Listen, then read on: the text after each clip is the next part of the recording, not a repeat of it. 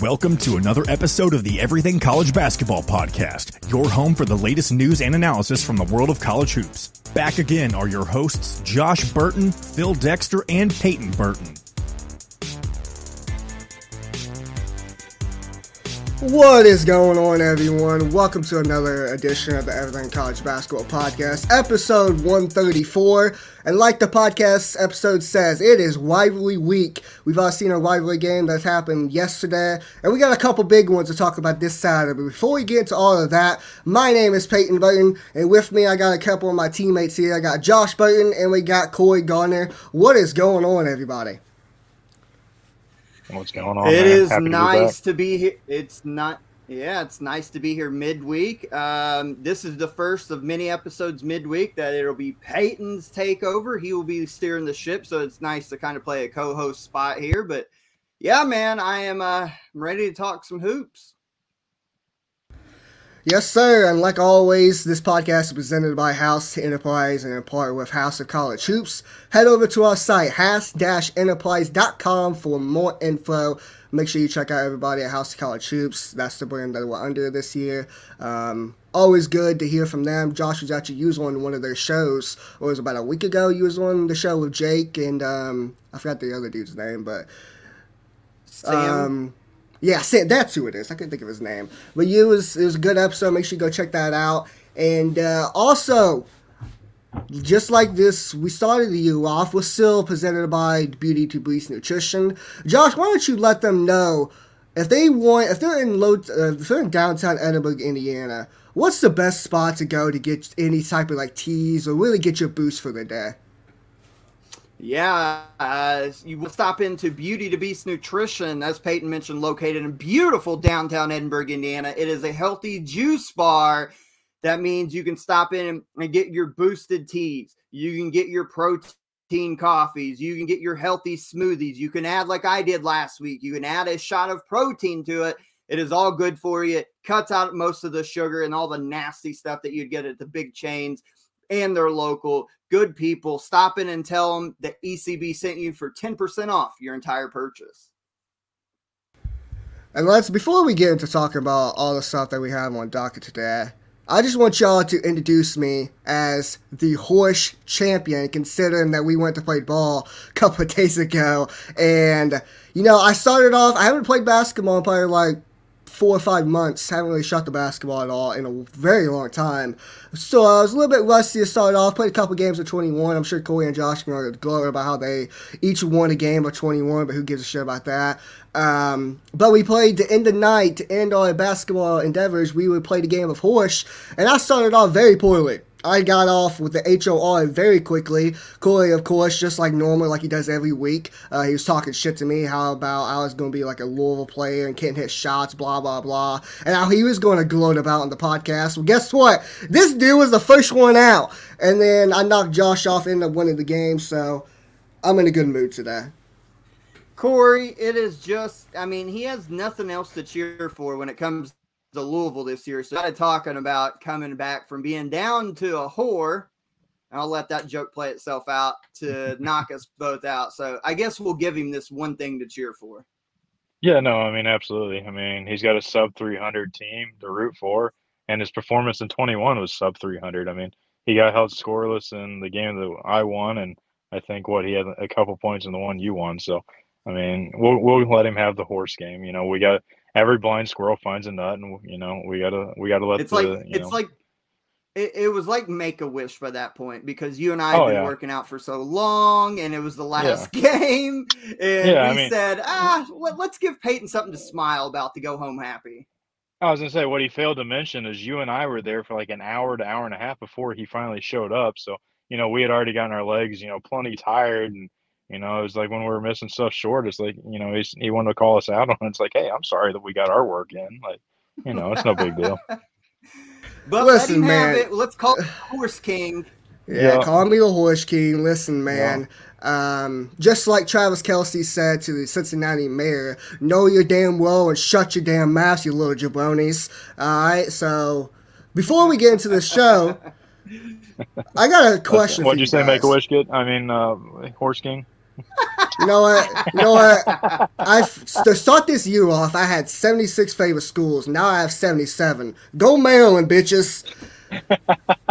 How about them Terrapins? Oh, man, here we go. Here we go. And Yeah. here's here soon. It's no longer the field of 68. It's the Peyton 77. yes, sir. Let's go. That's great. we got a new T-shirt, baby. Let's get it done. Will, I hope you listen to us, man. Seventy-seven. That's great. I love Peyton that. seventy seven says I just kicked your ass. All right, so let's talk about. let's move on with the show. Um, a question that it's not in our format, but it's something I want to ask you about. I was watching some highlights of the Baylor versus Arkansas game a week ago, uh, Saturday night, uh, for the Big Twelve SEC Challenge, and one of the best like commentators um, in college basketball is Frank Fraschilla, especially when it comes to Big Twelve, and he was talking about this. He was talking about Nick Smith. I don't know when's the last time Nick Smith played a game. Um, I know he injured his knee. Uh, start the season he was injured, and then he played some games, and then he got injured again. Hasn't played since. Does he come back, or is he just buying his time and getting ready for the NBA draft? Uh, Corey, I'll take this one first so you can collect your thoughts. Um, there's a part of me, the skeptic part, that says no, he does not come back because he's going to, regardless whether he comes back or not, he's a lottery pick. How, high he I mean, he's not going to go over Victor Wembanyama. He's not going to go over Scoot Henderson, a couple of those dudes, but he's a lottery pick. So a part of me thinks he just skips and does not come back. But I do think that as we get closer to March, um, I think we see him SEC tournament just in time for the NCAA tournament. So I think he's back around SEC tournament play, and then he plays in March Madness. See, I'm a complete opposite. I think uh, I think you guys kind of mentioned it. He's at the point now where he's trying to you know compete uh, to get ready for the draft. You know, he's pretty much like you said a lottery pick. Um, I don't see him playing and really helping his stock going up, but I see him playing and hurting his stock um, by not being ready and you know uh, and not being you know up to par. So I honestly don't think that you know I don't think we see him again this year, in my opinion. I think you may see him Well, in warm ups or doing something like that, but I don't see him actually in game time. Let, let me let me counter that point real quick because this is more of a question for our guy Phil, who studies the NBA draft a little bit more, and our, our poll voters uh, over at the Two Pointers podcast that does a lot of the NBA draft talk. The NBA drafts off potential more than anything, and I don't think unless he comes back and he just can't dribble and he can't do a bunch of stuff. I think even if he comes back and only plays limited minutes and he's not shooting the ball well, the, the NBA scouts are going to look and be like, well, we still see potential in this kid. Get him in our system, and they're still going to draft him high. That's just my opinion. Oh yeah, no, I completely agree. I think he'll be drafted high. I just don't see him raising his draft stock by coming back, in my opinion. So I don't think he I don't think he'll risk it. Well, coming into the year, he was probably projected, at least according to me, and I think Phil would agree with this because, like Josh mentioned, he does most of the draft board stuff for us and really keeps up to date with who's going to get drafted high and all this stuff. Uh, Nick Smith was probably going to be the number one freshman coming out of the NBA draft that was going to get drafted this year. And now, now he's injured and he hasn't played that much, Brandon Miller is most likely going to be the first freshman that comes out of this draft that's going to get picked. Um, if he comes back, they still Arkansas starting to play well, even though they lost four in a row in early January. They've won the last three of the four, and very closely almost lo- almost beat uh, Baylor. Only lost 67-64, so they're starting to play well. If Nick Smith comes back, I don't think he's going to hurt his draft stock, but I think it can actually raise his draft stock because he's still a kid that can go get you 20 plus every given night. And if they make the tournament and they can make a run, Arkansas's made the last two Elite Eights. They made back to back Elite Eights. And if they can do that again with the year that the, the span that they had four losing four in a row in early January, and he's the catalyst of that, I think it can help his draft stock. And keep in mind, uh, February is the time that Arkansas makes their run, anyways. Every Oh, yeah. February is when Musselman gets that team going. So now that we're in February, it's going to be very interesting. Selfishly, I hope he comes back because he's a hell of a talent, but I can understand his point of view if they decide to set him out. Um, but Arkansas, like I just mentioned, is starting to play well, and I think if they want to make a run to keep that Elite Eight streak going on, I think they're going to have to have a guy like Nick Smith come back since they don't have Trevon Brazile, who's injured for the rest of the year. But that's I just wanted to bring that topic up because Fran Fraschilla was talking about he's on Corey's side that how he shouldn't play, that he thinks he's not coming back this year, and I, I figure that's going to cause a a debate between a lot of fans in college basketball, not just Arkansas fans. So I was curious to hear your thoughts on that. Moving on, though, uh, this is something I wanted to talk about last week, but I forgot to mention it. Um, watching the Kansas Kansas State game last night, um, uh, Jay Bilas and all those guys, they was talking about the, the top 20 shortlist for the Wooden Award. Um, so I feel like it's uh, just due to talk about Coach of the Year shortlist. Who is on your shortlist to win Coach of the Year so far uh, this season? And I got I got five candidates, and I'll go ahead and go first because I'm kind of springing this on you. Um, you guys probably didn't have too much time to really think about it. So I'll go ahead with my five, five candidates, and this is not in any specific order. Starting off, I think Sean Miller from Xavier is on that short list. Um, right now, Xavier is setting 17 and 5 overall record, 9 and 2 in the Big East Conference. They're number 15th ranked team in our ECB poll coming into the season, I think Josh, you did the Big East. I think you had them ranked six coming into this year, or no, you had them ranked fourth. Excuse me, you had them ranked top five coming into this year. Um, definitely one of the best front courts in the country. Definitely a great backcourt duo between Souley Boum. Um, I think Xavier has done exceptionally well this season. I think Sean Mills is a big case of that, so he's on my list. Staying in the Big East, Shaka Smart from Marquette. Once again, same record as Xavier, 17 to 5 overall, 9 and 2 in the Big East. The number 12 team ranked in our ECB poll. A lot of people thought that Shaka Smart probably would took him a couple years to get Marquette rolling. Well, he's done it in year one. He's a hell of a coach, and uh, I've always loved him since his days at VCU, so he's definitely on this short list. Going to the Big 12, Jerome Tang from Kansas State setting at 18 and 4, 6 and 3 in the Big 12 conference, the number 6 ranked team in our ECB poll to start the year off, I did the big. I did just do of doing the Big 12 for our Big 12 standings this year for our ECB magazine. I had Kansas State finishing dead last, as most publications did. They had them finishing pretty much dead last or around ninth. Well, they're sitting here six and three in the Big 12 top 10 in our ECB poll, and they have a legitimate chance to win the Big 12 this year. Incredible, incredible U1 for Jerome Tang. Hell of a coach. 100% was a right hire. He needs to be in this Coach of the Year shortlist. Staying in the Big 12, let's go to Iowa State's coach, TJ Otzelberger. Hopefully, I pronounced that name correctly.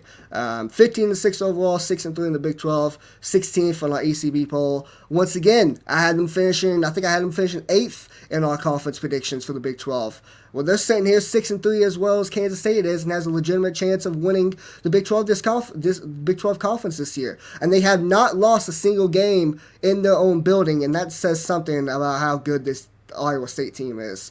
And lastly, Matt Painter from Purdue sitting at the right now 21 and 1, 10 and 1 in the Big Ten. The number one team, not only on our ECB poll, but the number one team in the AP poll and any poll that you want to do. They're a consistent number one team. They got the National Player of the Year so far in Zach Edey.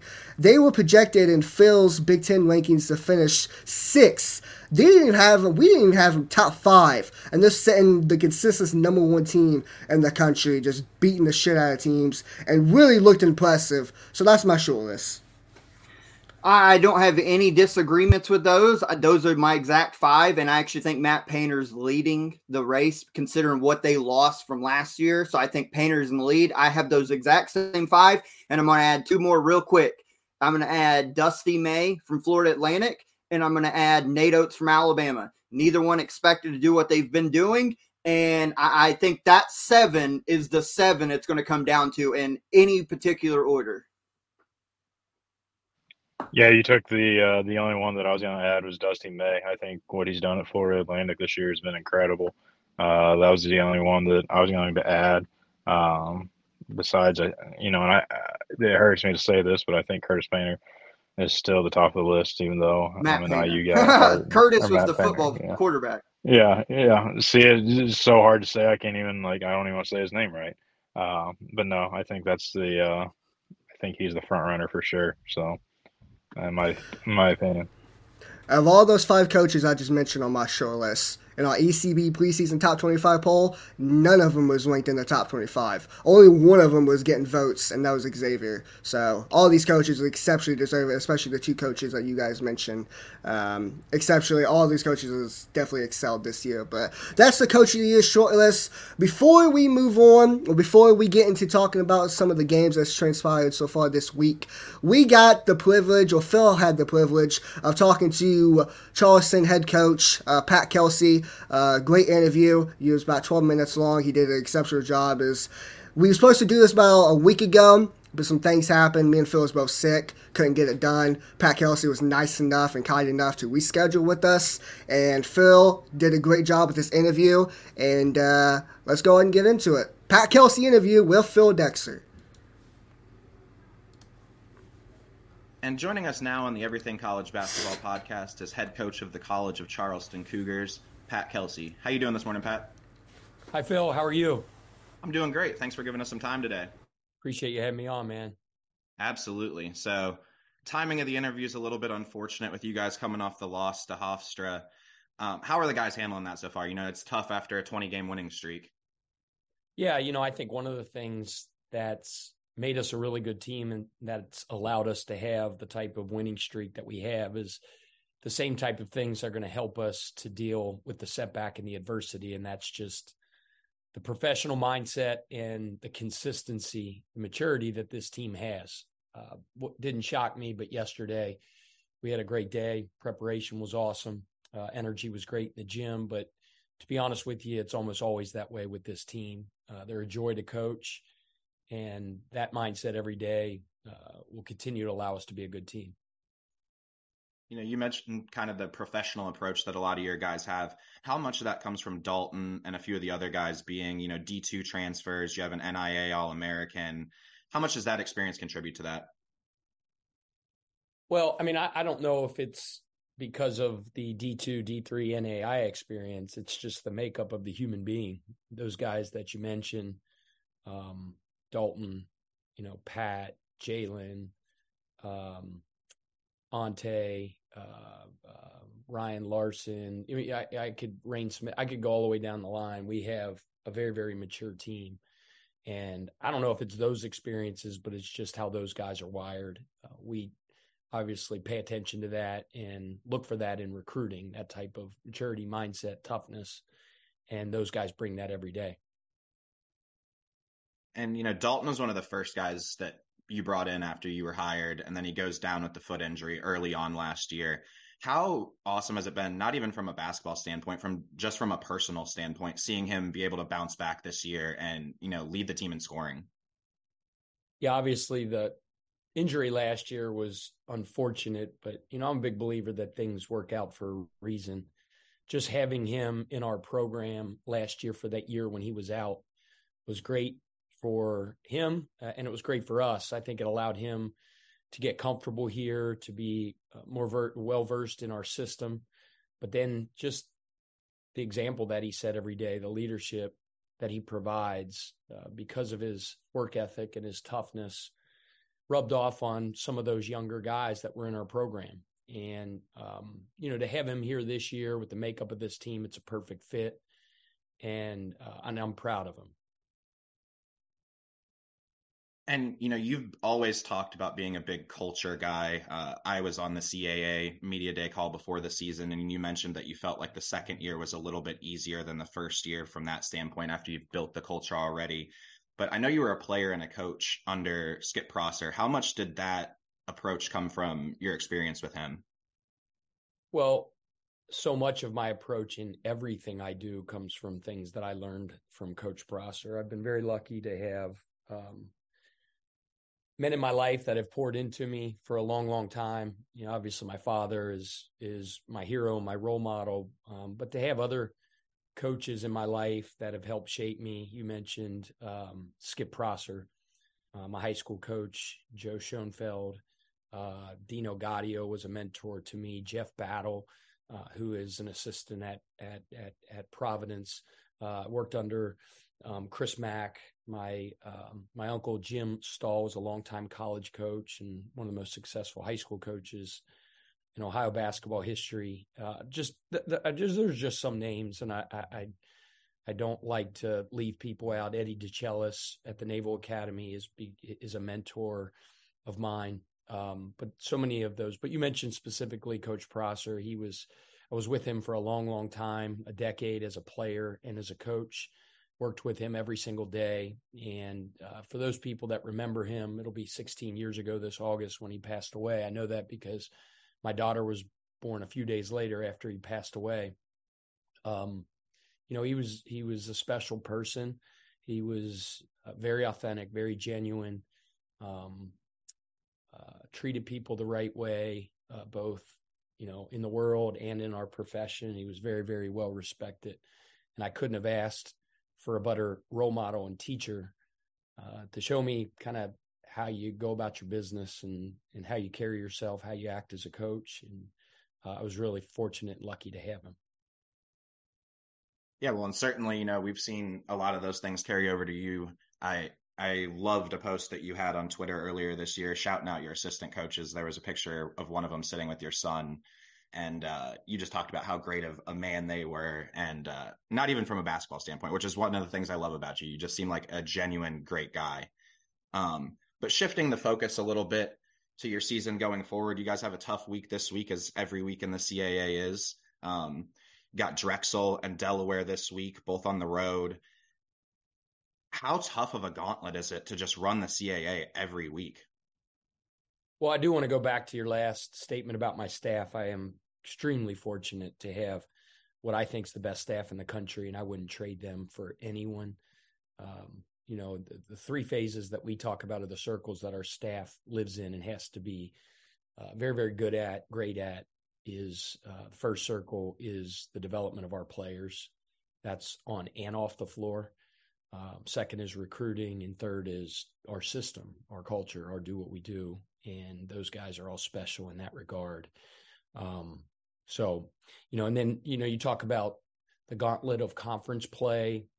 That's how. That's the nature of conference play in college basketball.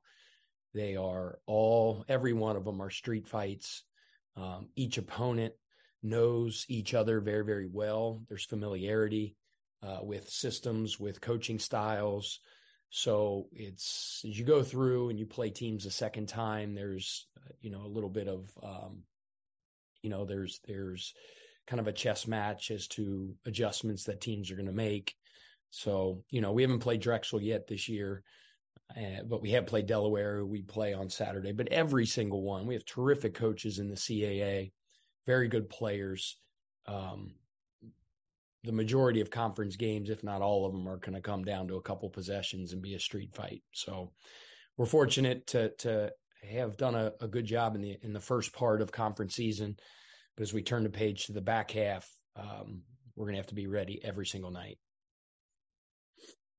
Yeah, and as we approach March, obviously, you know, the focus around the nation in college basketball kind of shifts to bracketology and looking at seating and that kind of stuff is there any focus on that for you guys like even in the back of your mind or is everything just next game up handle our business and those things will play themselves out that's it that's it. I know that's not probably what you want to hear in the interview. I mean i'm we're all obviously cognizant of the fact that you know if you have a really really really good um, conference record and overall record then you have a chance to have an at large bid. But we can't do anything about uh, selection Sunday today on January 31st, whatever it is. All we can do anything about is today's practice or my preparation here for the next several hours before practice starts.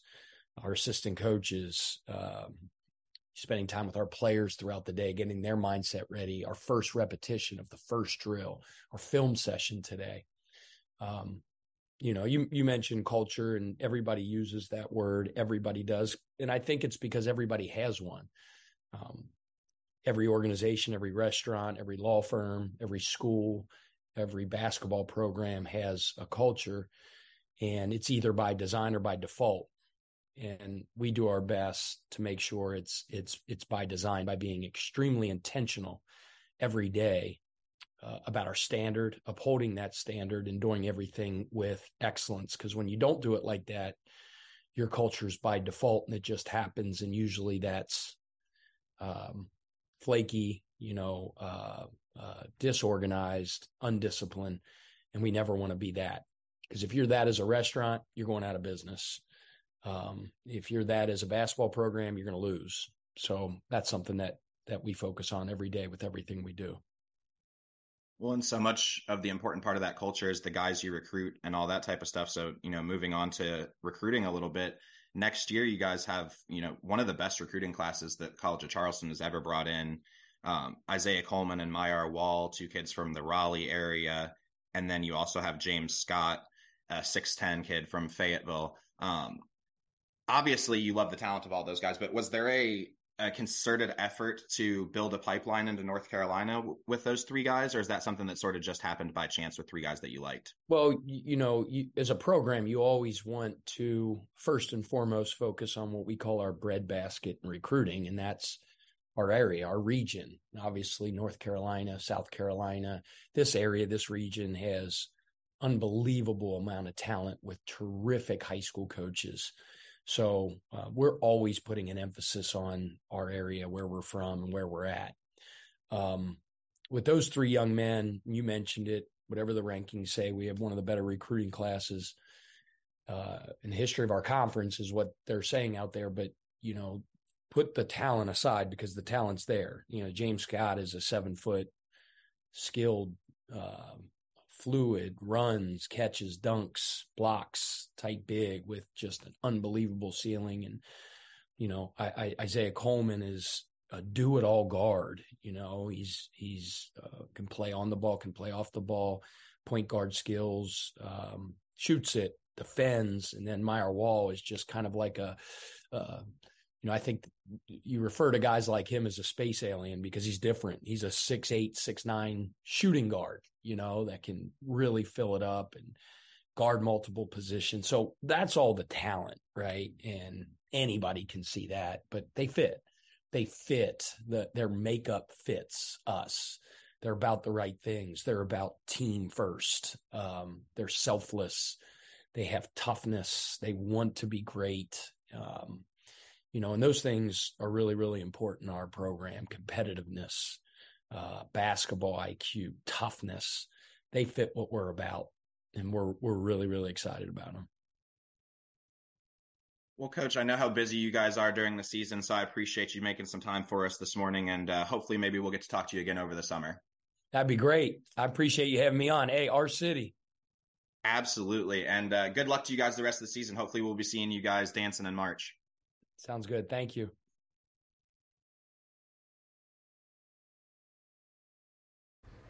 I was muted. Excuse me for that. There you guys have it. Like always, we'd like to thank Pat Kelsey for coming on the show. Um, I mentioned earlier that we had to reschedule. We were supposed to do this last week or two weeks ago. Um, unfortunately, some stuff came up, so he was nice enough and kind enough to let us reschedule. And I think it was a hell of an interview. Shout out to Phil as well. He did a great job of interviewing some great um, insightful questions Phil that he did, asked. Phil did a tremendous job, by the way, and yeah, what a great interview! Just listening to him for that twelve or thirteen minutes, there's no doubt why a, a top player would want to go play for him.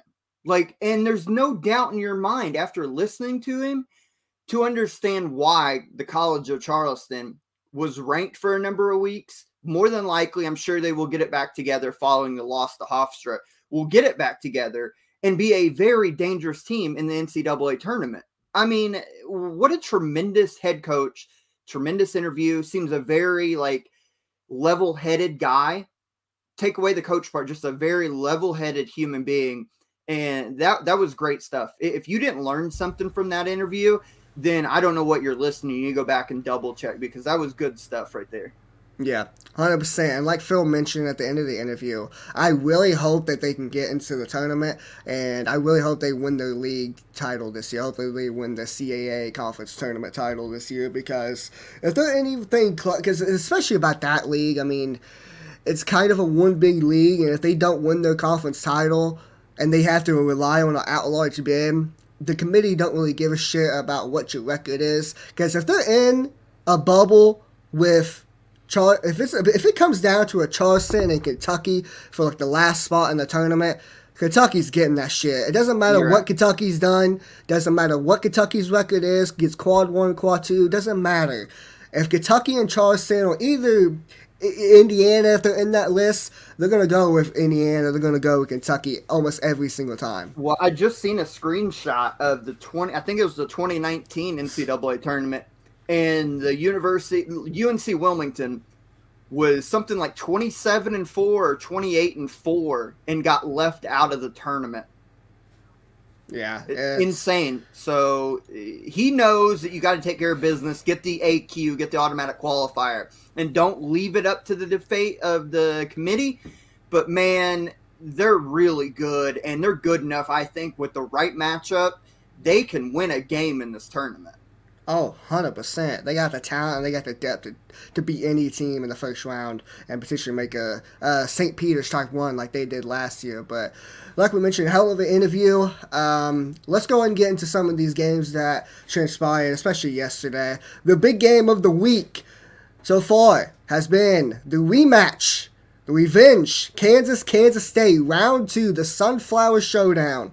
I think that's what it's called. Kansas Yeah. lost the first first game in man in the almost at the Manhattan Center, but in the Octagon of Doom, they lost in overtime, eighty three to eighty two. Well, I think Jalen Wilson and Bill Self was pissed off about that because they came into the Phog and beat the living shit out of Kansas State for pretty much the entire game. Kansas dominates Kansas State 90 to 78. Before we get into this game, though, let's talk about that atmosphere because there was talked about it on Twitter. A lot of Kansas fans saying like this fuck this fucking place was insane. And I was talking about how it was like before the tip off, like it was up to 120 decibels before the tip off even happened. Jay Bilas was on the call and he was talking about like I'm glad Kansas State won this opening tip because my ears are ringing right now. Um, they was talking about how loud it is. Like that atmosphere, man is normally good and doesn't matter who we play. But when you get a rivalry in a big time top 10 matchup like this and a, a revenge game with that, this Phog Allen is just, it's a place like no other, man. That atmosphere is ridiculous.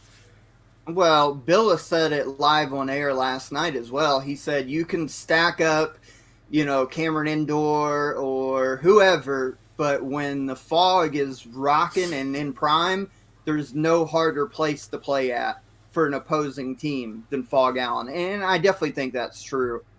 And Peyton, looking ahead at the game, um, the difference, for, you know, we were talking last week, Kansas on a three game losing streak heading into Kentucky now the focus is, in my opinion, is the reemergence of help for Jalen Wilson. Because Jay Will's going to do what he does. He had 20 points in this game. But Dajuan Harris, 18 points. Kevin McCullar, 16. You know, KJ Adams, 8. Dick, 9.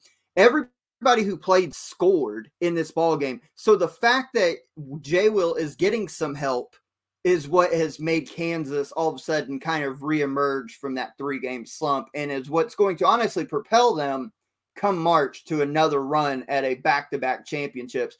You've screamed it. We've all screamed it. Jay Will can score as many points as he wants, but if he doesn't have help, it doesn't matter a whole lot. But if he's getting Dajuan Harris and McCullar to help him out, then Kansas is back to cooking. It's not only that, but beginning of the season, we talking about how thin Kansas is in the front court, correct? We was talking about their front court trouble and how they don't have anybody in the front court to really, um, to really impose their will down low. Well, I think that's starting to shift a little bit because we got some guys on our front court that's starting to play damn well. KJ Adams is obviously number one on that list. Ever since that Tennessee game, he's put up some numbers and he's put up some great performances on both sides of the floor, offense and defense. So he's stepped up tremendously. Before he got injured in the Kentucky game, Zuby Ejiofor was coming off with some solid ass minutes um, coming off the bench. And I mentioned the Kentucky game before he tweaked his ankle. He was playing very well and he's doing his best trying to guard Oscar Tshiebwe. Obviously, that's a tough task for him to do, but I think he did the best of his abilities, and he's played well, so he's starting to show up. And once he comes back healthy, I think he can be a big time player. And then, especially in the Kentucky game, and especially in this Kansas State game, coming off the bench, Ernest Udeh Jr. played big minutes in this game. The stats might not show it because he only had four points, but he only had three points, excuse me. But he had six rebounds. He was in foul trouble, played well, 10 his minutes. Presence, hit, but hit, the, yeah, hit, go ahead. Hit, I'm sorry to cut you off, and I'll let you get back to. it, But it's just it's not for him and a guy like Zach Clemence either. It's not their box score. It is their presence at 6'11 and 6'10 respectively, holding their own, giving some type of size and resistance. That is what they're there for. The box score doesn't matter as much for these guys. It is their presence and what they're able to do to help this team.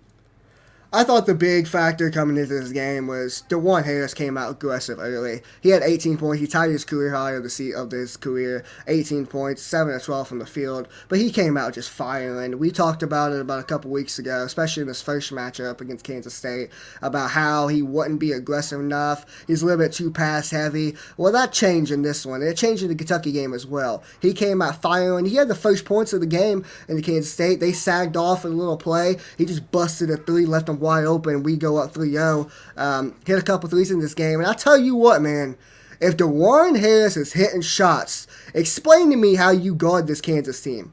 Well, at six eight, we've seen he's got an array of moves. He can beat you off the bounce.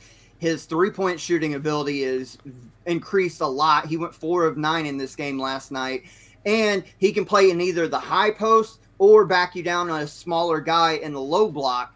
Uh, he's got a very complete game. He has taken it to a new level, which we begged for in the offseason because he needed to make that jump. And he, he's an all around scorer. He can, like I mentioned, he gets scored every single level right now. And he's become a matchup nightmare for opposing teams that try to defend. I think if anyone's going to catch up to Zach Edey in the National Player of the Year race, I think Jalen Wilson's the guy to do it. Because, like you just mentioned, how do you guard him? I mean, if he's hitting shots, how do you guard him? Well, you going to sag off. Guess what? He's to bust three in the eye. He's. I don't think you mentioned it. He's great in transition as well. Get him the rebound. Give him a off a defensive rebound and just let him go coast to coast, and he'll make the right play. And he he's tough to guard. He hits his free throws well. He does everything well offensively. He's just a load that you cannot stop him if he's hitting shots. If he has an off shooting night, then maybe you can make him into a driver and pit the ball on the floor. But if he's hitting shots like he has been in these past like four or five games, man, Corey, Jalen Wilson's tough to guard if he hits shots. I was say, I don't know if you guys know this or not.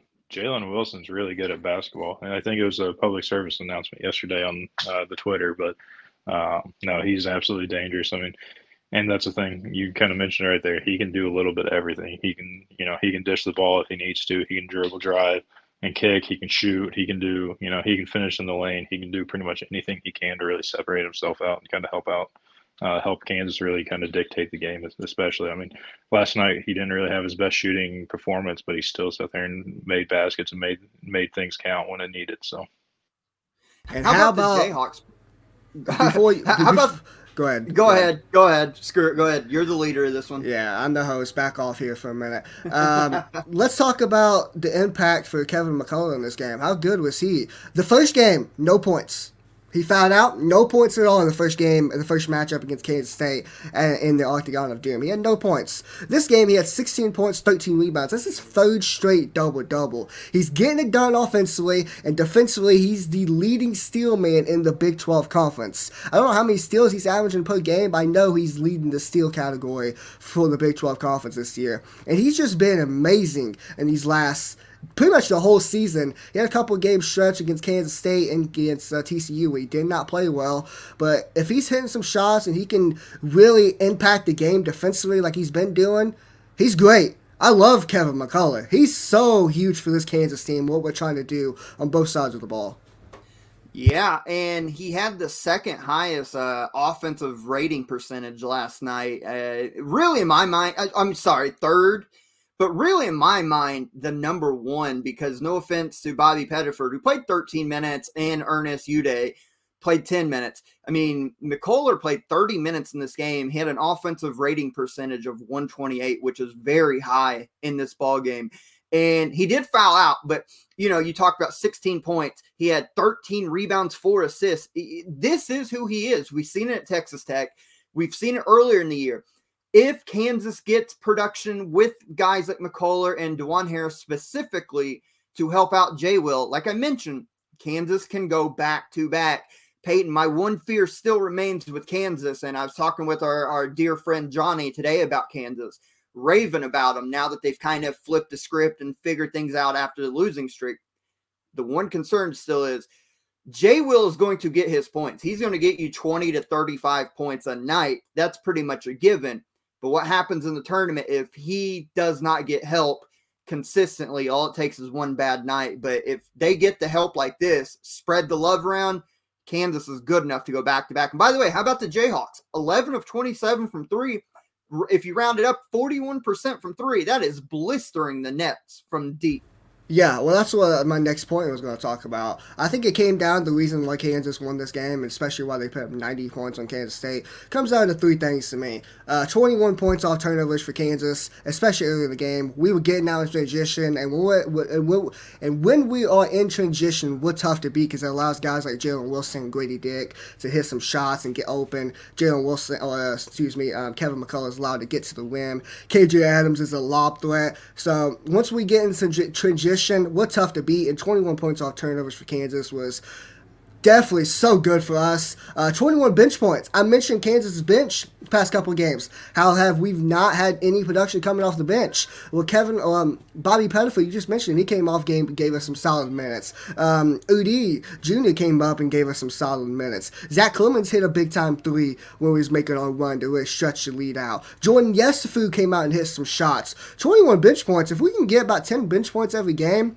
that will help us out and it would take the load off Jalen Wilson to where he don't have to go get 30 a night like we talked about a week ago. And you mentioned Lasky, 11 to 27 for the three point line, blitz them from three. Complete the opposite of what happened in the first game where we struggled to hit any shots outside the beyond the arc. Well, this game we started off hot and everyone was eating. Clemence hit a three. Harris hit one. Jalen hit like I think five of eight from three. Gradey Dick hit a couple, even though he struggled with another offshoot shooting night, but he was doing what he could to hit some shots. If Kansas is hitting, man, this tough. This team's tough to beat. Well, a couple other points. Uh, Kansas State 13 turnovers. Of those 13, eight were steals by the Jayhawks. Very reminiscent of the Indiana game back in December, where Indiana had 23 turnovers and what was it, like 17 were steals for Kansas. So Kansas very good at turning the opposition over and converting them into steals. The other thing I do want to give some love to K State because I don't think they played bad necessarily. We talked about when we previewed this game on Sunday. You know, would Desi Sills get 24 again? Probably not. He had seven. But I did mention I thought Markquis Nowell and Keyontae Johnson would show up both of them. Nowell 23, Johnson 22 with 12 rebounds. As good as backcourt as you're going to find in the country, they've just got to have. I mean, Tomlin had 11, uh, Gusson had 10, but you, you, still need more balance, or you need one of your key guys to completely go off. I, I didn't think Kansas State played bad. I just thought it was more of Kansas played very good in this ball game. And Peyton, I desperately want to see the rubber match in the Big 12 tournament.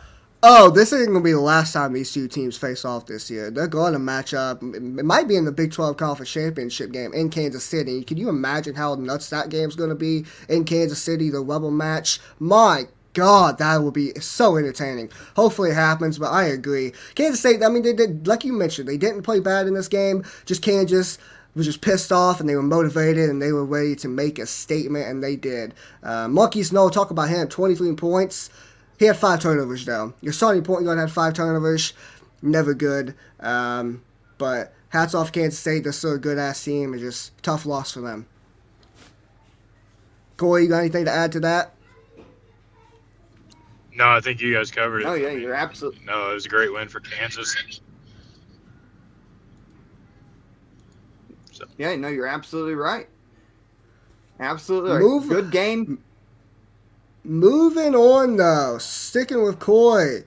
What the hell happened last night? Let's move on to your boys. IU takes a tough loss. We mentioned a Sunday how this game could potentially be a trap game because they got a big one tonight or Saturday against Purdue. But IU loses to Maryland 66 to 55. I'm gonna be honest, I didn't get to watch this game at all. I was keeping up with it a little bit, but I was mostly I was mostly watching obviously the Kansas Kansas State game and just looking at the stats here. I mean, TJD had one of those games where he got another double double, 18 points, 20 rebounds. Malik Reneau had six points, but he fouled out. Um, shooting, you guys didn't really shoot the ball well, but Jalen Hood three points. One of 14 from the field, not just mentioning about Markquis Nowell turning the ball over. Well, Jalen Hood turned the ball over. He had four turnovers, four assists. He had the same amount of turnovers as he did assists, and that's never a good recipe.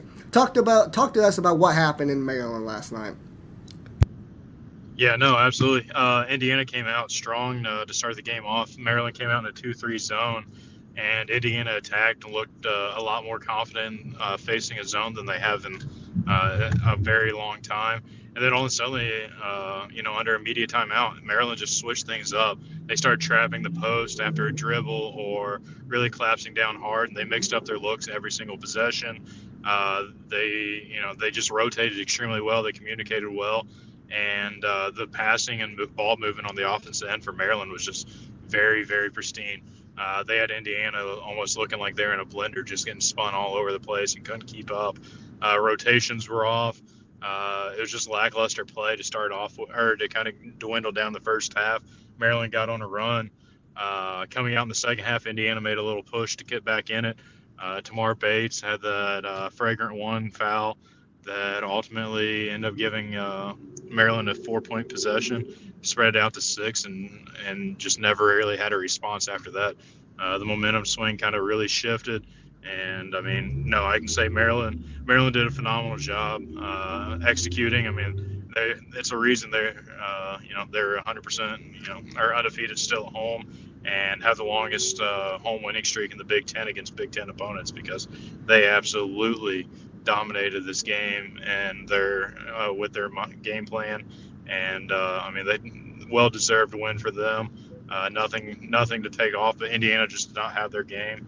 Uh, you know, I hate to blame referees, but there's some tic tac calls, uh, some calls on one end that weren't called on the other end, some things that just kind of dictate or change them uh, the swing of the game. I thought also, but you you named it also Malik Reneau or new picked up some horrible fouls. Just just was you know boneheaded plays of fouling guys underneath the opposing goal and just things like that to kind of really separate the game out and kind of got us into a you know a hole and honestly not having Xavier Johnson was a huge loss also uh, as you mentioned it um, Jalen Hood just did not shoot the ball well did not look comfortable had pressure uh, turned the ball over I mean threw threw a pass right to you know right to Maryland's chest for a wide open you know transition play to you know multiple things that just kind of dictated the game and not having Xavier Johnson this is the one game I can say really really dictated that and hurt us. Corey, uh, Trayce Jackson Davis continues his assault on trying to catch up to Zach Edey for the National Player of the Year race. He goes for 18 points, 20 rebounds, another 20 rebound effort. Uh, continues to play phenomenal. You mentioned not a whole lot of help. The only other double figure scorer was Race Thompson. You also mentioned the foul discrepancy. Maryland shot 29 free throws. They go 25 of 29 for 86% from the foul line to Indiana's 10 of 12 for 83%. Both teams hit their free throws, but a 17 free throw discrepancy. Uh, do you think that was warranted? Was Maryland the aggressor to deserve those? Was it the calls, or was it a mixture of both, as always? Honestly, there's a lot of times that I mean, Maryland really did attack downhill well. Uh, Indiana, I thought on the other side of it, had some opportunities where they got fouled in the lane, or uh, I mean, Trayce Jackson Davis got bumped, or you know, just a couple times, and you know, uh, the refs kind of let things play on. There's also some foul calls of you know with hand checks and stuff like that.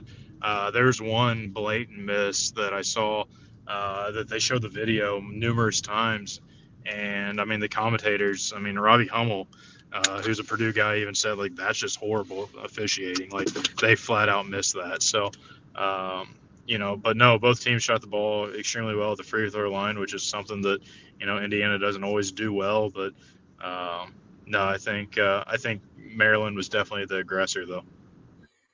Hey, fellas, you, how much do you think we talked about it on Sunday on episode 133? How much do you think Indiana got caught looking ahead late into this? Go ahead, go ahead. I on, I honestly like I I don't think Indiana really was looking that far ahead.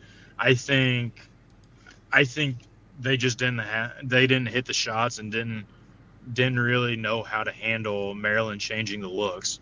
Uh, you know, Josh, you and I have talked about it kind of at the gym that a lot of teams don't really change the the pressure on TJD, and Maryland absolutely did that. And you know, Maryland Maryland guards rotated extremely well. The ball movement, like I said, was great. And I think Indiana just, I mean, they're in a tough environment. The place was absolutely rocking, and I just don't think they were, you know, they really had the answer. And I think I think they started out missing some shots and you know uh, some forced plays and stuff like that, trying to make things happen that just weren't there. And I think that's what diff- what was the biggest differential in this game. Yeah, I agree with Coy. I don't think I think you can chalk this one up as IU just had an off night shooting. Uh, we mentioned in the past how they shot the wall pretty well from three. This game they really didn't, and let's be honest, Jalen Hood is not going to go 1 of 14 from the field probably the rest of the season. Not going to see that type of game again, especially with four turnovers. So, chalk this one up as they just didn't hit shots and they just had an off night. Moving on, though, let's go to Cameron Indoor. Duke holds off Wake Forest 75 73. Kyle Filipowski had a double double, 16 11. Jeremy Roach was unconscious in the game, especially early on. 21 points for him. Proctor was 17. Duke holds off in a tough one against Wake Forest. Duke still without Dariq Whitehead. Talk to me about this game. Yeah, just real quick. Uh, Wake Forest, I think it's what 24 years now in a row that they have not won in Cameron Indoor Stadium. It has been since Tim Duncan was at Wake Forest, so it's going to go another year longer without a win in Cameron. Yeah, I yeah, I actually predicted that Wake Forest would win this ball game, and they definitely had their opportunities. Tyree Appleby is phenomenal. He, he's an all ACC type player this year coming over from Florida. But Filipowski just continues to stay solid, and Jeremy Roach, 17 points at halftime. They, Phil has mentioned it all year, who's somebody has seen Duke many, many times in person. If Jeremy Roach is good, Duke can be good. But if Jeremy Roach is bad, Duke will struggle you got good Jeremy Roach last night, and the Blue Devils got a much needed home victory. Yeah, they definitely needed that because now they got Carolina coming in Saturday, and you definitely don't want to come back, especially you don't want to come off of losing to Wake Forest in your home building when you got Carolina coming into the same place that you potentially lost in. So, not a good. Definitely got the game done. Hopefully, good thing that they won the game before they got to play Carolina. Moving on though. Tell you what, I don't know if there's more pissed off team in the country last night than Alabama was. 101 to 44 that they blitzed Vanderbilt. They were up 80 to 32 with nine minutes to go in the second half. Completely beat the shit out of Vanderbilt. Talk to me about talk to me about this game. Yeah, absolutely Corey? unreal. I mean, they officially they officially woke the bear right there because that was just an absolute dominating uh, you know game Brandon Miller went for 22 points, was six of 13 from three. Alabama shot 19 to 41 from three and shot 40 or 59% overall from the floor and scored 58 points in the second half alone to single handedly outscore Vandy in the entire game in that half alone. It was just absolutely, they dominated every single part of the game. They made, they look like the absolute most athletic team there is in basketball from what we saw right there. I mean, NBA scouts had to be raving about what they just saw there. It was, I mean, Vanderbilt didn't even look like they should be on the court. It was also the second largest victory or uh, margin victory in NCAA basketball this year, and the last one was uh, a Power Five versus small major. So it was just absolutely unreal note to self do not piss off or doubt Alabama. They are so good. And they took all those frustrations from that loss to Oklahoma and hearing all these different fan bases talk all this crap about them. And they absolutely took Vandy to the woodshed. I mean, it was over 10 minutes into the game. It was absolutely yeah. done and dusted, and they did not let off of them. just absolutely insanity. And they let country know a quick reminder that we are for real and we can win the whole damn thing. And what an impressive performance by the Crimson Tide. All it took was a trip down to Norman, Oklahoma, and they f- came out firing, just beat the shit out of Vandy. Um, if I'm Nate Oats, I'm finding a way before every game to piss them off every single time. That way they can keep on doing this and keep on performing like this. Moving on, going to the Big 12. Yo, if that's uh, what it takes, I'm sack. Go ahead. I was gonna say, if I'm Nate Oats, I'm I'm walking up sack tapping somebody. Like I don't care what it is. I'm, I'm pissing in someone's Cheerios. Like let's go. Like come on. Like if That's if all that's it takes, man. That's all it takes. Moving on to the Big 12, we had a couple games to talk about just real quick, real briefly. Texas knocks off Baylor 76 to 71 in the Moody Center. Texas, big win against them. Baylor was hot coming into this game. I predicted Baylor was going to win. They did not. Texas, big win I for said them. Texas, baby. I Yeah, said it. hook 'em- you don't go in the horns. Moody. Hey, you don't go in the Moody Center, man. That is a legitimate tough ass place to play now. Oh, yeah. It's definitely up there from one of the toughest places to play out in college basketball this year. And but- hey, Peyton, it just stirs the pot of the Big Twelve just a little bit more. Oh, every night it's a damn roadkill. I mean, it's a buzzsaw. You gotta play well if you want to win these games, especially on the road. Um, moving on, though, speaking of the road, Texas Tech comes back and beats Iowa State, gets their first win in conference play. They were 0 8 before this game, and they were down, I think, 15 points at one point. Had to scratch and claw their way back. To be played double advocate, Iowa State was out with, without uh, Caleb Grill in this game, but still, even with them, I don't know if they win this game. Hats off to Mark Adams in Texas Tech, gets their first win. I don't even know what the score was. I don't even care because that's all that matters. Red Raiders gets the job done, beats Iowa State. Yeah, uh, you know they've won two in a row now. They beat LSU over the weekend in the Big 12 SEC Challenge. Beat Iowa State in overtime, 80 to 77.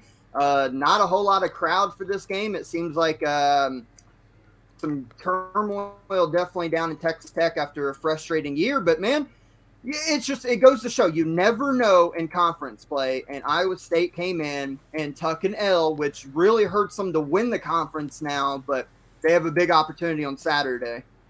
Yeah, and to any Texas Tech fan or Red Raider fan out there that's saying that they need to fire Mark Adams, fuck off with that shit. That's two, Coy. I'm keeping track. That's two F bombs I've dropped so far in this show. I'm doing well. so if you made Hey. that bet with Josh, you would lose. Go ahead, Josh. Peyton, real quick, real quick before we move Yeah, on, I because I, know the we, under. hey, I know the midweek show is supposed to be a little, uh, little shorter. So, I, real quick, Kentucky went into Ole Miss last night. Not a whole lot of fans in attendance because of the ice storm. Uh, Big Blue Nation always gets in. You heard at the end of the game uh, over the audio on the TV, uh, "Go Big Blue" chant. But shout out to Antonio Reeves, man. He is a walking bucket. Twenty-seven points, six of seven from the three-point line. Uh, Jacob Toppin with 18. Yeah, Oscar, kind of a quiet night. He ended up with 14 and 11 in this game. But Antonio Reeves, he's the guy. And no Cason Wallace in this game. He had like a knee bruise or whatever. They said a contusion. Sahvir Wheeler bangs his ankle up, comes back and plays a good game. Four points, nine assists, four rebounds, one turnover literally at the very end. You know, CJ Frederick's still not hitting, barely played at all in the second half, but Antonio Reeves is a walking bucket getter. They need him to be that guy, but Kentucky bounces back with a nice win on the road against a struggling Ole Miss team. Yeah, definitely needed that one. Let's go ahead and move on to some of these previews. I mentioned it on the show, top of the show. It's rivalry week this year or this week, and let's start off with probably the best game of the Saturday slate. Let's start off with the rivalry around our the way we're from. Number one, Purdue goes at number 21 ranked Indiana. This is according to ECB polls, by the way, so don't get confused with the AP. Um, what we do is correct, what they do is wrong. And what the way college basketball does is incorrect as well. They copy it off of us, just saying. Uh, but big time first matchup of this, of this rivalry, Purdue goes at Indiana. Indiana's coming off a loss. Purdue's coming off of a dominant performance against Michigan State Sunday night. Let's talk about this game. Josh, what you got? Well, we mentioned, I do want to believe Sunday in episode 133, talking about potential trap games and all this other stuff. Um, Indiana fell victim to their trap game last night at Maryland. Purdue's got one tonight on Wednesday evening at home against Penn State. You know, I talked about on the Facebook group. If Purdue does not lock in and defend the three, Penn State can knock them off. They're the perfect team the way they shoot the three. They hit as many as anybody in the nation, and percentage wise, that's a dangerous trap game. But this is this is the game of the weekend. I know we got another big one to talk about as far as rivalry goes. This is the big one, and it's finally back to its prominence with both teams being ranked and being pretty good. Um, KenPom has Purdue losing this game. Or I'm sorry, has Indiana losing this game 71 70. We all know all about Purdue, their offense, their defense is now getting better. They're now 17th in the nation uh, in defense with the number four ranked offense. Peyton, to me, it is still the question of how do you defend Zach Edey? I have theories of my own. I don't expect Mike Woodson to go zone ever. So, talking again to our mutual friend Johnny Stroud, you know, member of the ECB family, I think to beat Purdue, you have to speed them up and you have to focus in on everybody else. Because if you match up 1v1 versus Zach Edey, you're going to lose that every time. Because there is no Shaq figure in this game to stop him. So if you try to match him up 1v1, you're going to lose. I make Purdue's other kids beat you. I know Purdue shoots pretty well. They uh what are they from 3? Well, actually, they're not shooting that well from three. I, it seems like they hit more than what their percentage shows. They only are shooting 33%, which is 209 in the nation. I, I make the freshman beat me. I make Brandon or Braden Smith and I make Fletcher Loyer beat me. I, I anytime Edey gets the ball, if you're going to play man ver, uh, man to man against him, I'm throwing immediate doubles. I know he passes out well, being at seven four, but I am daring Fletcher Loyer and Braden Smith and guys like Brandon Newman to just beat me by shooting the long range shot. I, I'm giving them 25 threes because you got to pick your poison, right? So you either let Edey dominate you or and then pick you apart, which is the absolute worst, or you say, Edey, you get yours, and we're gonna re- make the freshmen and the backcourt beat us. That's how I play if I'm Indiana. Indiana obviously has to take care of the basketball, hit their threes that they do take. We've mentioned they don't take a lot, normally like 11, 12 a game. You're going to have to hit a high percentage in this game. Trayce is going to have to stay out of foul trouble in this game because Edey draws a ton of fouls against opposing bigs and pull him away from the rim somehow. Um, I'm not going to give a prediction just yet because I want to hear your thoughts on all that. But I think that's the keys to victory for kind of both teams. If I'm Indiana, though, I make downright make and dare Braden Smith, Fletcher Loyer, Brandon Newman, Ethan Morton, those players to beat me. I do not allow Zach Edey to have a 30 and 25 game. Plus, the role players have big nights. It's got to be one or the other, and I make the freshman beat me. Now, you said something that just caught my attention. You said that Indiana can't or doesn't need to let Zach Edey go for however he wants to go to or dominate the game. There is no letting. He is going to dominate the game, period. Doesn't matter if you key on him or you key on Braden Smith, Fletcher Loyer, if you key on the shooters. Doesn't matter what you do defensively. He is going to dominate this game. He is the difference maker. He is the anchor down low, and you're not not going to be able to stop him no matter what you do. No matter if you go zone, you play man to man, you double the post, you triple team him. Does not matter. He's going off. He's going to get about 20 and 15 in this game, maybe more. That's a given for me. I, I don't see a way, and this might seem harsh, but I don't see a way that IU wins this game unless they hit like 18 plus threes, which they're not going to do because they don't even shoot that much. You hit them that much. I don't and the think reason they need is, to hit eight Mm-hmm. no, the well the reason is because last year, let's look at last year's game. TJD was a non-factor. He had four points, played 11 minutes. He was in foul trouble. What's to say he's not going to get in foul trouble in this game as well? Let's also remember oh, Xavier Johnson. Get in foul trouble. Xavier Johnson. They don't win this game last year without Xavier Johnson and Rob Phinisee. Phinisee came off the bench had 20 points. David Johnson had 18 points. Guess what? You don't have Xavier Johnson this year in this game. Guess what? Well, Rob Phinisee ain't there. Hold on. Hold on.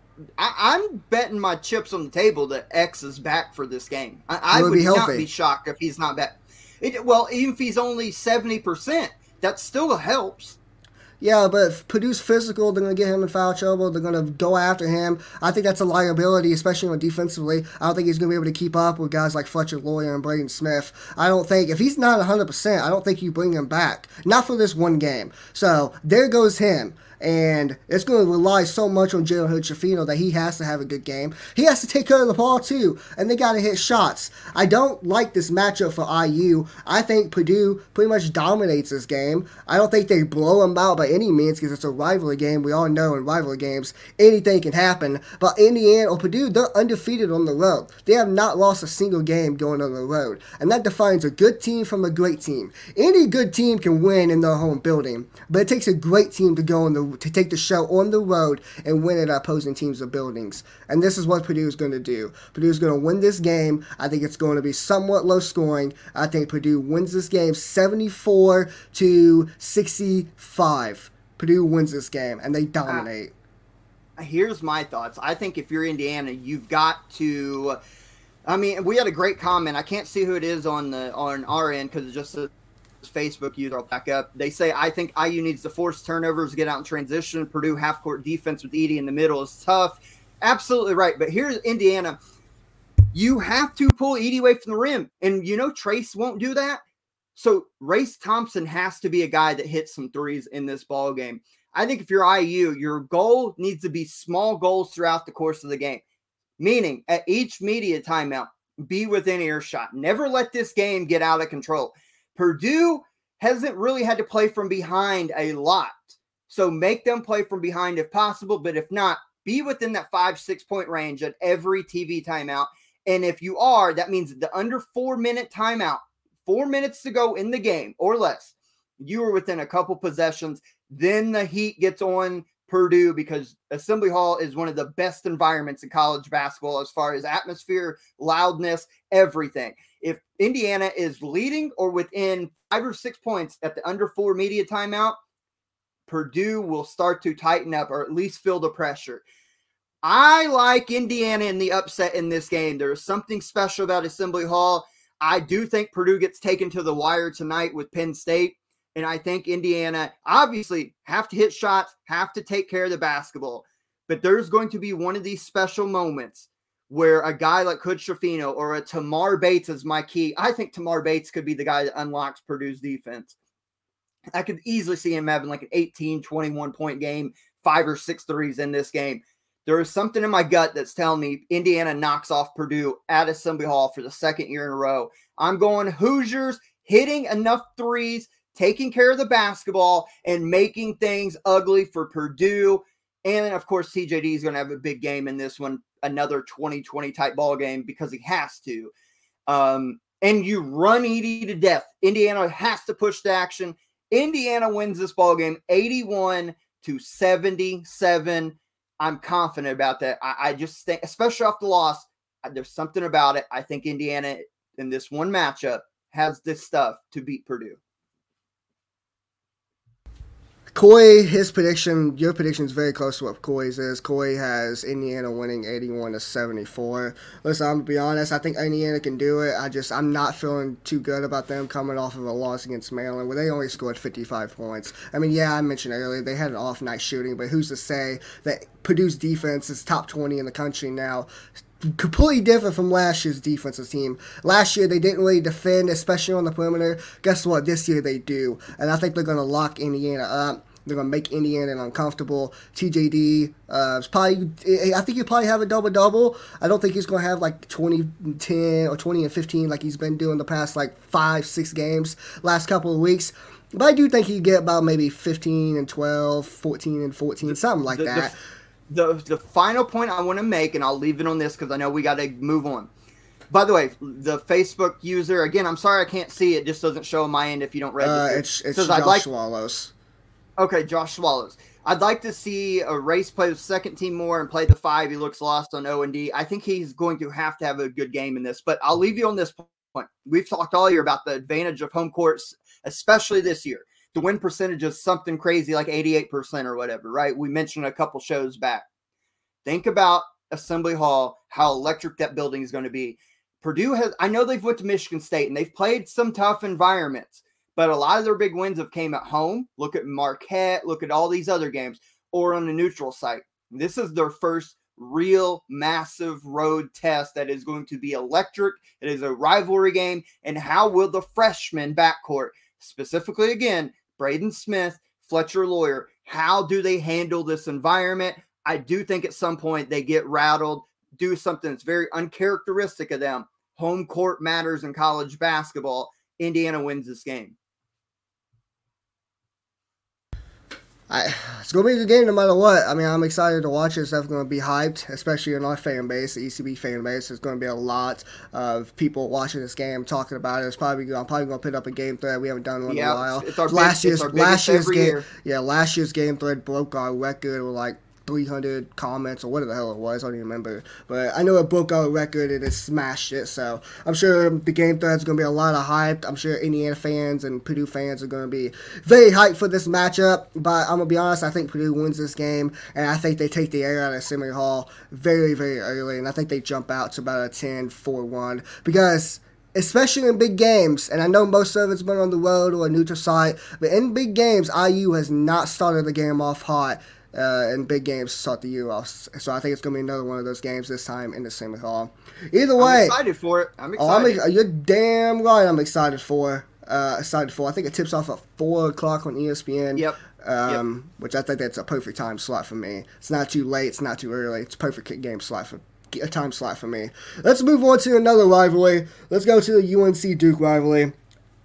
We talked about Louisville and Kentucky um, about how that was the most least hyped rivalry game a rivalry matchup and I don't know how long. Uh, it's the same feeling towards this UNC Duke game. I am not excited to watch this game at all. Um, the expectations of this was not uh, what you would think for this UNC Duke rivalry. Uh, it's the first game that they faced off post Mike Krzyzewski. Uh, it's going to be at Cameron Indoor. What's your thoughts on this? I'm sure Cameron Indoor is going to be packed like it always is, but I'm sure it's going to be loud. But what's your thoughts on this game? Are you like, what's your excitement level? One of ten.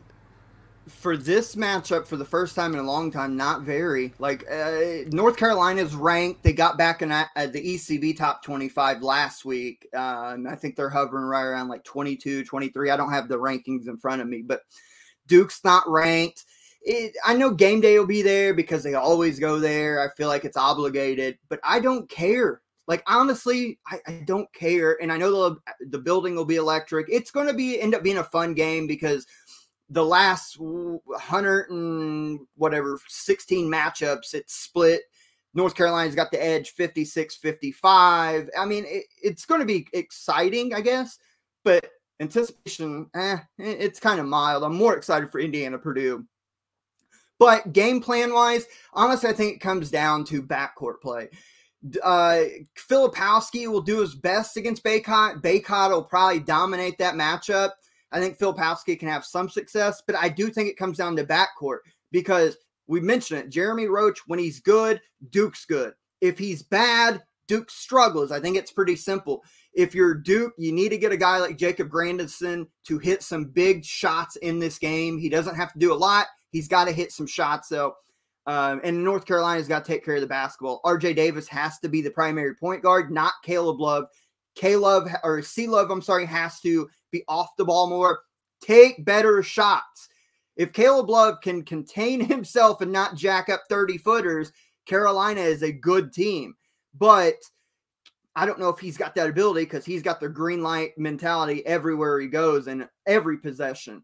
So I do think it comes down to the battle of the backcourts. And I got to give the edge to North Carolina in this, but it's also in Cameron Indoor. So if Jeremy Roach is good and Duke can find a way to uh, negate Armando Bacot as best as possible, then Duke wins this game.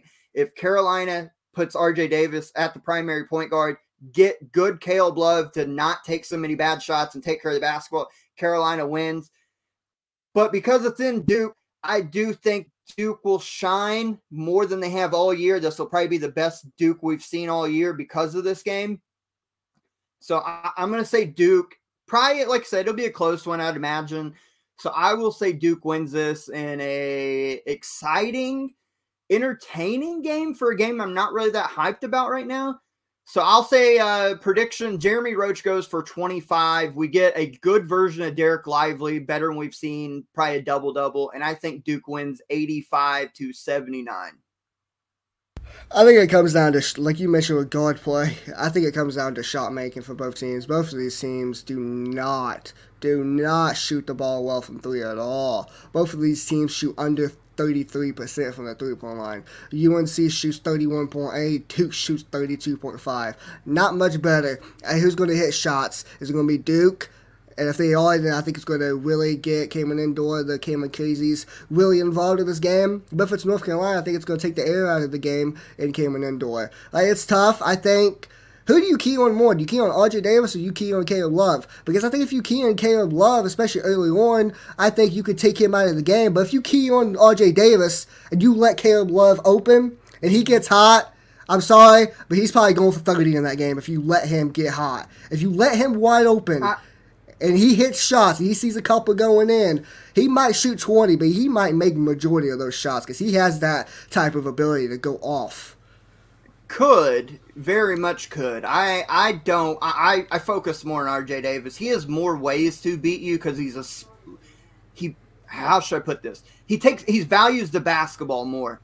Um, I, I dare Caleb Love, and I don't care if he makes the now if he makes like two or three, then obviously you put more pressure on him. I dare him to shoot because he could obviously shoot you to a win like he did the whole NCAA tournament, but he could also shoot you into a loss and anything to keep Armando Bacot the ball out of his hands. I dare Caleb Love. I, I put a lot of pressure on RJ Davis. I dare Caleb Love to beat me early. And if he's missing, it's the best thing for you because he's going to keep firing. Now, again, if he hits a couple in a row, then you adjust and play out but I focus solely on RJ Davis. Dare Caleb Love to beat me. I think you're playing with fire. I think that's a definitely. But that's what you got to do, though. That's what you yeah, got to do. Yeah, but let's not forget what he did to them the last time these two teams faced off. He did it but in the Final Four. He had almost thirty. He, he hasn't done that though, really, all year though. So why are we focusing on one game last year? It wasn't just one Focus game. He did it the, the whole. He did it the whole tournament. He did it the whole but, tournament. He was going off for like thirty games, for like thirty point games, twenty five plus. You're, I, I know, and you're right. And I just mentioned he did in the tournament, but he's not really done that this year. So why are we worried about it? Focus on what he's doing now, and that is he's taking bad shots. He's not under control a lot, and he will shoot you out of a game. I, you, I, you I play it, right into it. I play right into it. I dare him to shoot. You said it in the past, like you, you fine. You're totally right. He has not played up to what he has in the tournament. He hasn't kept that same level of success that he did in the tournament. But you said it before, and you say it again. You always say it in rivalry games. Anything can fucking happen.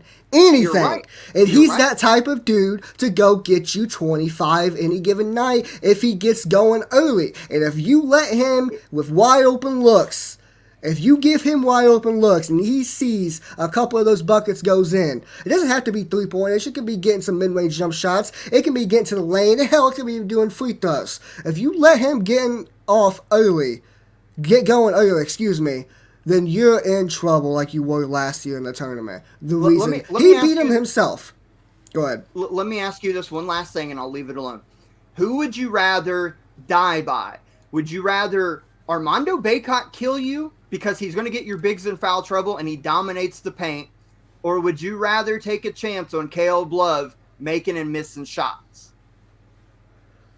I'd rather be. Because, I, I, think it's more. I think they got to get um, Armando Bacot the ball more. But let's face it, if Caleb Love's missing shots, Armando Bacot has a chance to get the offensive rebound. Now he's in great position to get, unless if it's long rebounds, he has great position to get some buckets. You know, you're absolutely right.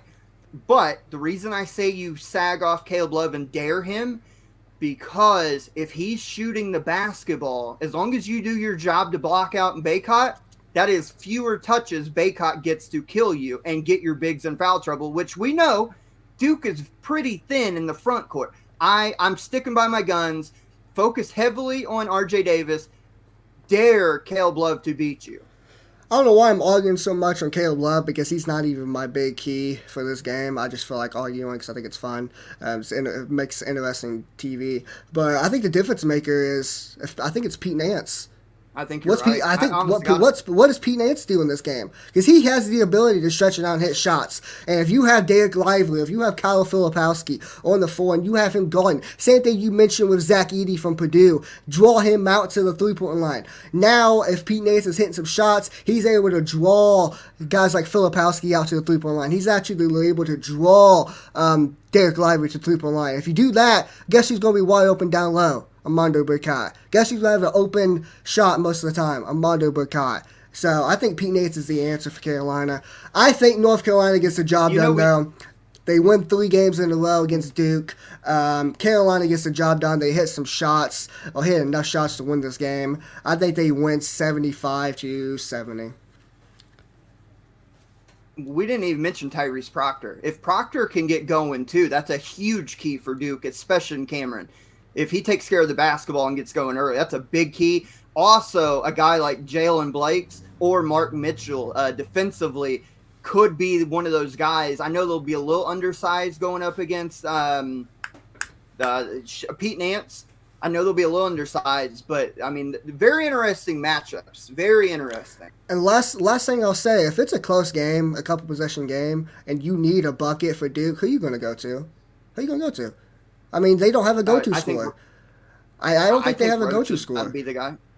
I mean, No, that's fine. they don't. I, I think Roach has got to be the guy, though. But who you going to trust if it comes down to a game time decision? Who you going to trust? You going to trust Jeremy Roach from Duke, or you going to trust guys like R.J. Davis from North Carolina, or a guy like Armando Burkett? I think you're going to trust them more you would Jeremy Roach hitting a shot. Because I don't think Duke has a go-to scorer when it comes down to late game stretches. They've tried to make Tyrese Proctor into that, but he's not capable of doing that. It's shown in the Virginia Tech game, and it showed in the Clemson game that he's not able to take the game over when it comes down to late game situations. Um, so I think they're in trouble if it's a late game scenario and they need a bucket. I don't know who they're going to go to. That's my only question for them. No, But- you're right, and it's going to be interesting. But we got to move on here. Either way, let's go. I got my Jayhawks uniform on. Let's go. Oh, not my uniform, my hoodie on. Kansas, another, once again, another big game for them. Kansas goes into Iowa State. Uh, number 7 ranked Kansas goes into number 16 ranked Iowa State. Iowa State has not lost a game in their home building to start the year off. Big 12 implications for first place is on the line. Kansas won the first game, I think, by two points. A very close game in the Phog. Um, keys for this game. Um, da, da, da, it depends if Caleb Grill plays. I mean, that's a huge, huge loss if Caleb Grill does not play for a third consecutive game. You know, uh, I'm sitting here going back and forth because Iowa State's shown that they can bounce back from a loss. They've got one of the best defenses in college basketball this year. Um, Kansas, we know about Jay Will. You know, speaking Iowa State, they're 11th in defense. Their offense, they, they play a slower tempo type game. Iowa State's actually lost two in a row because if you remember back on Saturday, they lost to Missouri. So they've lost the two games that Caleb Grill has been out with. Jaren Holmes is going to have to play very well in this game. So is Gabe Kalscheur. They're going to have to play phenomenal. Uh, and it is at home. You know, they've been good at home. Have they? I don't. They've not lost at home yet. So it, it's going to be interesting. Can they slow Kansas down and play a half court game? That'll be key. Again, will Caleb Grill play? That's going to be another key. KenPom has a, a one point favorite for Iowa State in this game, but I just think the Jayhawks right now, I think they figured something out playing through Jay Will and getting better production out of guys like Dajuan Harris and uh, Kevin McCullar. I got the Jayhawks winning this by a comfortable margin at the end, although I think it'll be tight. Give me Kansas by seven. I think the majority of the game is probably going to be close to about like a five point margin. But I think Kansas, like you said, stretches it out late with some free throws and some late fouls. Uh, Kansas wins this game. They continue their hot streak. They've won two in a row now after losing three in a row. Um, like you mentioned, Kansas is starting to figure things, figure some things out, especially on the defensive side of the ball. Front court's starting to play a little bit better, so I can get a little more depth in our front court. And Jalen Wilson's playing lights out right now. Kansas wins this game. I think seventy-eight to seventy. Moving Yeah, on I- though, moving on to staying in the Big 12 conference, we got number nine Texas going at number six Kansas State. Uh, the Octagon of Doom is a very difficult place to play at. We talked about the Moody Center being difficult. The Octagon of Doom is right up there with them, and the fact that it's at the Octagon of Doom, it's at Kansas State. I'm going to favor Kansas State to right the ship after losing to Kansas. Uh, Kansas State wins, I think, 77 to 73. Yeah, I mean it's a home game, right? And the home teams we mentioned have been very good in co- uh, college basketball this year as a whole. So yeah, I, I think this place is going to be electric, and it's a battle for the top of the conference. You know, Nowell and Keyontae Johnson, as good as backcourt as you're going to find, I can easily see them both going for 20 plus again. Uh, the the key again is who steps up for the third score. Is it Desi Sills? Is it uh, you know Tomlin or whoever? But I like Kansas State in this one, and uh, I like them by six or seven in this one as well. I think Texas keeps it close. I think it comes down to the under four timeout, as I mentioned with Indiana Purdue keys. But I think at the end of the day, you're just not really going to win on the road in Big 12 play against one of the other high level teams. And it's been proven time and time again. So I'm going to go K State to win this. Yep, as you like, Kansas State gets the job done, holds home court against Texas. Um, that's really all the games that we have to talk about. Uh, one thing that we forgot to talk about in the opening segment, I forgot to mention um, a game that's going to tip off in about 30 minutes. It's like 6 o'clock right now.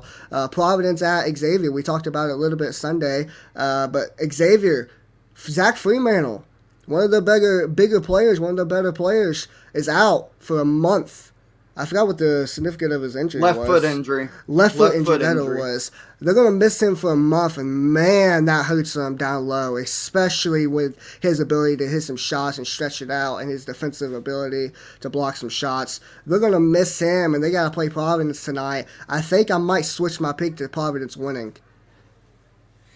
Yeah, it's going to be interesting. Bryce Hopkins has been a Big East Player of the Year type guy, but I'm staying with Xavier. I think Sean Miller knows that he has to get Jerome Hunter more involved to fill in that space until Zach Freemantle gets back.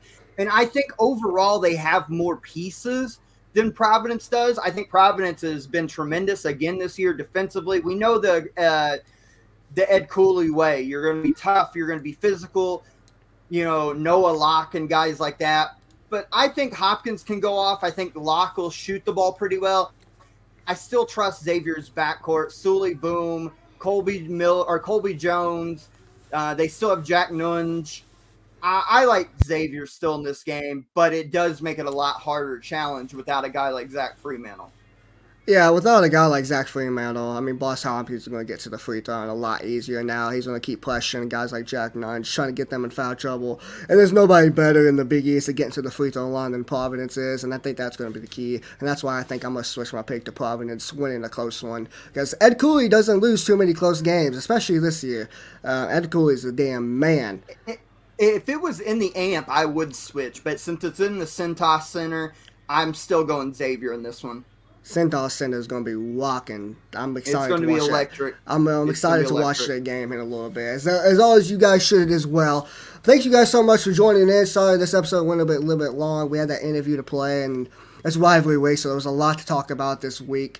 Um, Kansas, Kansas State happening yesterday, Indiana losing, IU Purdue Saturday, obviously North Carolina Duke this Saturday as well. There's a lot to talk about. Next week's episode will probably be under an hour long, or at least we'll try to keep it under that, um, depending on what happens. But my name is Peyton. Josh is here. Corey was here, but he left. I don't know what he was doing, but he ended up leaving, had to do some other shit.